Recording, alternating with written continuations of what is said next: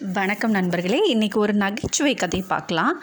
ஒரு ஊரில் ஒருத்தர் இருந்தார். அவரோட மனைவி மகனோட அவர் ஒரு வீட்டில் வசிச்சுட்டு வந்தார். அந்த வீட்டை ஒட்டி ஒரு தோட்டம் இருந்தது. நல்ல பெரிய தோட்டம். அதில் நிறைய காய்கள் பழங்கள்லாம் அவர் வி விளைய வச்சு அந்த விளைச்சலை கொண்டு போய் சந்தையில் விற்று வியாபாரம் பண்ணி அதில் வர்ற பணத்தில் அவங்க ஜீவனம் பண்ணிகிட்டு இருந்தாங்க.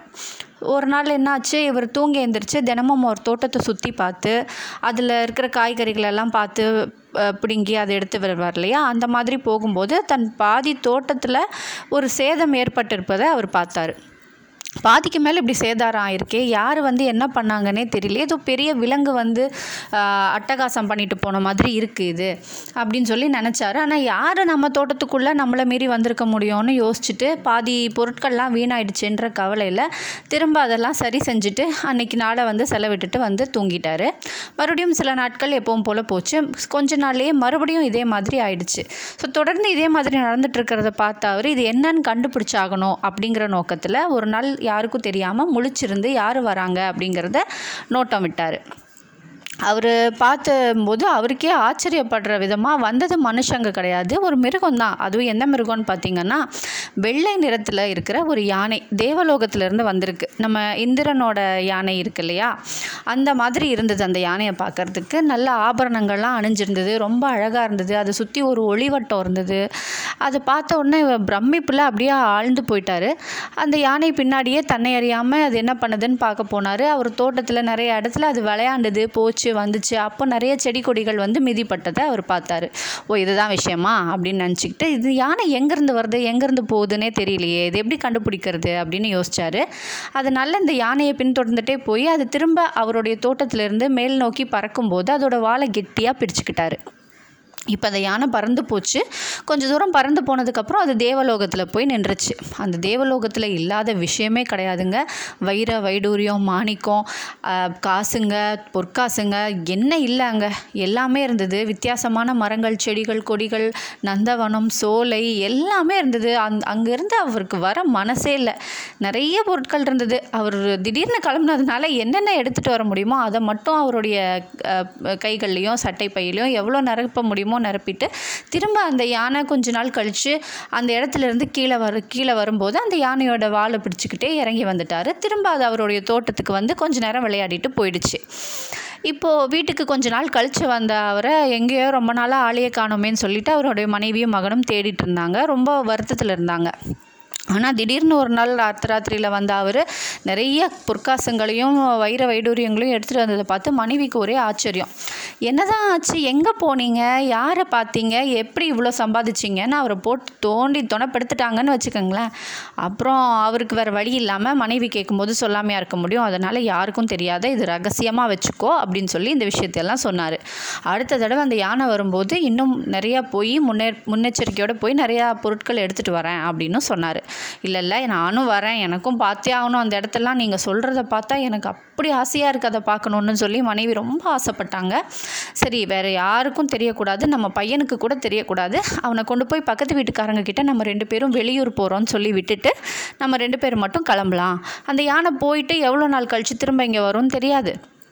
அது வரைக்கும் அவங்க அவனை பார்த்துக்கட்டும். இது யாருக்கிட்டேயும் சொல்லிடக்கூடாதுன்னு சொல்லி அவங்கள எச்சரிச்சுட்டு அவர் படத்துக்கு போனார். அந்த யானை திரும்ப வர்றதுக்கு கொஞ்ச நாள் ஆகும் இல்லையா? மனைவி ஒரு நாள் பார்த்தாங்க ரெண்டு நாள் பார்த்தாங்க. இவ்வளவு நல்ல இடத்த நம்ம போய் பார்க்கும்போது நம்ம மட்டுமா போகிறது நம்ம பையனை விட்டால் நமக்கு யார் இருக்கா? அவனையும் கூட்டிகிட்டு தான் போவோமே அப்படின்னு ஒரு ஆசை வந்துடுச்சு தனியாக மகனை கூப்பிட்டு சொன்னாங்க நம்ம ஒரு இடத்துக்கு போக போகிறோம் அங்கே இது இருக்கும் அது இருக்கும்லாம் அப்பா சொல்கிறாரு அங்கே போய் ஜாலியாக நம்ம விளையாடலாம். உனக்கு ரொம்ப பிடிக்கும். அதனால் நீ என்ன பண்ண? ஆனால் இது யாருக்கிட்டேயும் சொல்லாத. நானும் நீ அப்பா மட்டும்தான் போக போகிறோம் அப்பாவுக்கு கூட நீ என் கூட வர்றது தெரியக்கூடாதுன்னு சொல்லிட்டாங்க. மகனும் வந்து சரிம்மா சரிம்மான்னு தலையாட்டிட்டான். இப்போ அவன் பள்ளிக்கூடத்துக்கு போவான் இல்லையா? அவன் பள்ளிக்கூடத்துக்கு போகும்போது அவனுடைய நண்பர்கள் எல்லாம் பார்த்தா அவனுக்கு இவ்வளோ நல்ல விஷயத்த சொல்லாமல் எப்படி மறைக்க முடியும்?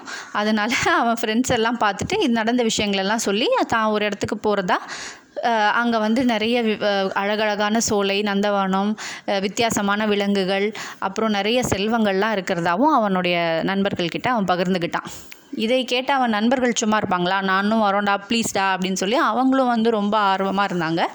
அவன் வந்து சரி நான் நான் என்னைக்கு நாங்கள் கிளம்புறோங்கிறத முன்கூட்டியே உங்களுக்கு சொல்கிறேன் ஆனால் என்னுடைய நண்பர்களான நீங்கள் மட்டும்தான் வரணும். வேறு யாரையும் கூட்டிகிட்டு வரக்கூடாதுன்னு சொல்லி சொல்லிட்டான். அவங்களும் சரின்னு சொல்லிட்டு போனவங்க சும்மா இருப்பாங்களா? அதை போய் அவங்க வீட்டில் சொல்ல இந்த விஷயம் அப்படியே ஊர் முழுக்க பரவி கடைசியில் அந்த ம மனைவியையும் அந்த ஆளையும் தவிர அந்த ஊருக்குள்ளே இருக்கிற முக்காவாசி பேருக்கு இந்த விஷயம் தெரிஞ்சு போச்சு. ஆனால் எல்லாரும் ரகசியம் ரகசியம்னு அதை பாதுகாத்துட்டு யாருக்கிட்டேயும் ஒருத்தர்கிட்ட ஒருத்தர் சொல்லாமல் எல்லாருமே அங்கேருந்து அந்த யானையுடைய வாழை பிடிச்சிட்டு பறக்க தயாராயிட்டாங்க. சில நாட்கள் கழிஞ்சுது. ஒரு நாள் யானையும் வர நாளும் வந்தது. அந்த யானை வரும்போது அந்த தோட்டத்துக்காரர் போய் யானையை பின்தொடர்ந்து அதை மறைவாக எப்படியாவது அந்த யானை வாழை பிடிச்சிக்க நின்னார். அவர் அந்த பக்கம் போய் பிடிச்சிக்க நின்று திரும்பி பார்த்தா அவர் சுத் பின்னாடி மனைவி மனைவிக்கு பின்னாடி மகன் மகனுக்கு பின்னாடி அவன் நண்பர்கள் நண்பர்களுக்கு பின்னாடி அவங்க குடும்பங்கள் அப்படின்னு முக்காவாசி ஊரே நிற்கிது அவருக்கு வெறுத்து போச்சு. ஒரு விஷயத்த சொல்லாதன்னு சொல்லி மனைவி கிட்ட சொன்னால் இப்படி ஊர் பூரா பரப்பி வச்சிருக்காளேன்னு ரொம்ப கோவத்தில் இருந்தார். என்ன பண்ணுறது இதுக்கு மேலே அவங்களெல்லாம் அனுப்பவா முடியும்? எல்லாரும் வந்துட்டாங்க. யானை விளையாடுறத பார்த்துட்டாங்க. அவங்களும் அந்த இடத்துக்கு போக ஆசையாக இருக்காங்க. சரி வர வரட்டும். எவ்வளோ முடியுதோ அவ்வளோ செல்வத்தை எல்லாரும் அள்ளிட்டு வரட்டும் அப்படின்னு சொல்லிட்டு அவங்க ஒரு ஆத்திரத்தோடு அவர் நின்றுட்டு இருந்தார் யானையும் பறக்க தயாராச்சு. உடனே அவர் போய் அதோடைய வாழை பிடிச்சிக்கிட்டாரு. அவர் வ அவருடைய கால அவங்க மனைவியும் அவங்க மனைவி கால மகனும் மகனுடைய கால நண்பர்களும் இப்படி தொடர்ந்து அந்த ஊரே அவங்கள பின்தொடர்ந்து வந்துச்சு. கொஞ்சம் தூரம் பறந்தாங்க. ஆனால் பின்தொடர்ந்து இருக்கிற எத்தனை பேரும் இழுக்கிற அந்த பளு வந்து அந்த தோட்டத்துக்காரரால் தாங்கிக்கவே முடியல. ரொம்ப வலி ஏற்பட்டது. அந்த வலியும் அந்த மனைவி ஊர் பூரா உளறிட்டாங்கங்கிற ஆத்திரமும் சேர்ந்து ரொம்ப கோவத்தோட உச்சத்தில் இருந்தார் அவர். அப்போ பார்த்து அந்த பையனோட நண்பன் கேட்டான். ஏடா உங்கள் அப்பா போகிறேன்னு சொன்னாரே ஒரு ஊர். அந்த ஊரில் என்ன நல்லா இருக்கும்? அப்படின்னு கேட்டான். மகனுக்கும் தெரியாது இல்லையா? அப்பா என்னப்பா இருக்கும்? அப்படின்னு கேட்டான். அவர் நிறையா செடி இருக்கும் கொடி இருக்கும் மரம் இருக்கும். ரத்தினம் இருக்கும் வைரம் இருக்கும் வைடோரியம் இருக்கும் முத்து இருக்கும்னு அவரும் வந்து வாய்க்கு வந்ததை சொன்னார். கோவத்திலேயே முணுமுணுத்துக்கிட்டே சொல்லிட்டு இருந்தார். அப்படியா? செடி கொடிகன்னு சொன்னால் அதெல்லாம் எப்படி இருக்கும்? நம்ம ஊரில் இருக்கிற மாதிரி இருக்குமா? இல்லை கொஞ்சம் வித்தியாசமாக இருக்குமா? அப்படின்னு சொல்லி கேட்டான் அந்த பையன். அவருக்கு இன்னும் பாரம் அதிகமாயிடுச்சு. பறக்கிறது ரொம்ப கஷ்டமாக இருந்தது. ஆனால் மகன் விடவே இல்லை. அவரை பார்த்து அப்பா சொல்லுங்கப்பா. என் நண்பன் கேட்குறான் பாருங்க. அந்த ஊரில் செடியெல்லாம் எப்படி இருக்கும்? இதே மாதிரி இருக்குமா? இல்லை வேறு மாதிரி இருக்குமான்னு கேட்டான். இதே மாதிரி தான் இருக்கும். ஆனால் ஒன்று ஒன்றும் இதை விட நம்ம ஊரில் இருக்கிறத விட கொஞ்சம் பெருசு பெருசாக இருக்கும். அது ரொம்ப மினுமினுப்பாக இருக்கும் அப்படின்னு சொல்லி சொன்னார். அப்படியா? அப்படின்னு சொல்லிட்டு மகனும் அதையவே தன் நண்பர்கிட்ட சொன்னான். அவன் நண்பனுக்கு இன்னும் ஆச்சரியம் தாங்க முடியல. என்னது நம்ம ஊரில் இருக்கிறத விட எல்லாமே பெருசு பெருசாக இருக்குமா? அப்படின்ட்டு அவன் கேட்டான். அப்போது ஆப்பிள் எவ்வளோ பெருசு இருக்கும்? அப்படின்னு கேட்டான். ஆப்பிள் நம்ம ஊரில் இருக்கிறத விட பெருசாக இருக்குமாப்பா அப்படின்னு மகனும் கேட்டான். ஆமாப்பா நம்ம ஊர் ஆப்பிளை விட நாலு மடங்கு பெருசாக இருக்கும்னு சொன்னார் அப்பா. அப்போ பூசணிக்கா அப்படின்னு நண்பன் கேட்டான். அவர் சொன்னார் ஆமாம் நம்ம ஊரில் இருக்கிறத விட நாலு மடங்கு பெருசாக இருக்கும் அப்படின்னு சொல்லி சொன்னார். உடனே மகனுக்கு ஆச்சரியம் தாங்க முடியல. நம்ம ஊர் பூசணிக்காவை விட நாலு மடங்கு பெரிய பூசணிக்காவா? எவ்வளோ பெரிய பூசணிக்காப்பா? அப்படின்னு கேட்டான்.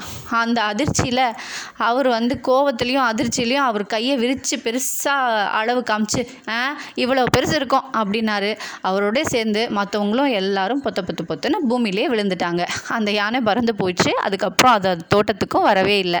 இப்படி இப்படிதாங்க ஆர்வ கோளாறுல நம்மளும் நிறைய விஷயத்த கோட்டை விட்டுருவோம் இல்லையா? இதை சொல்லி உங்கள் குழந்தைங்களையும் சிரிக்க வைங்க. நீங்களும் சிரித்து சந்தோஷமா இருங்க. நன்றி வணக்கம்.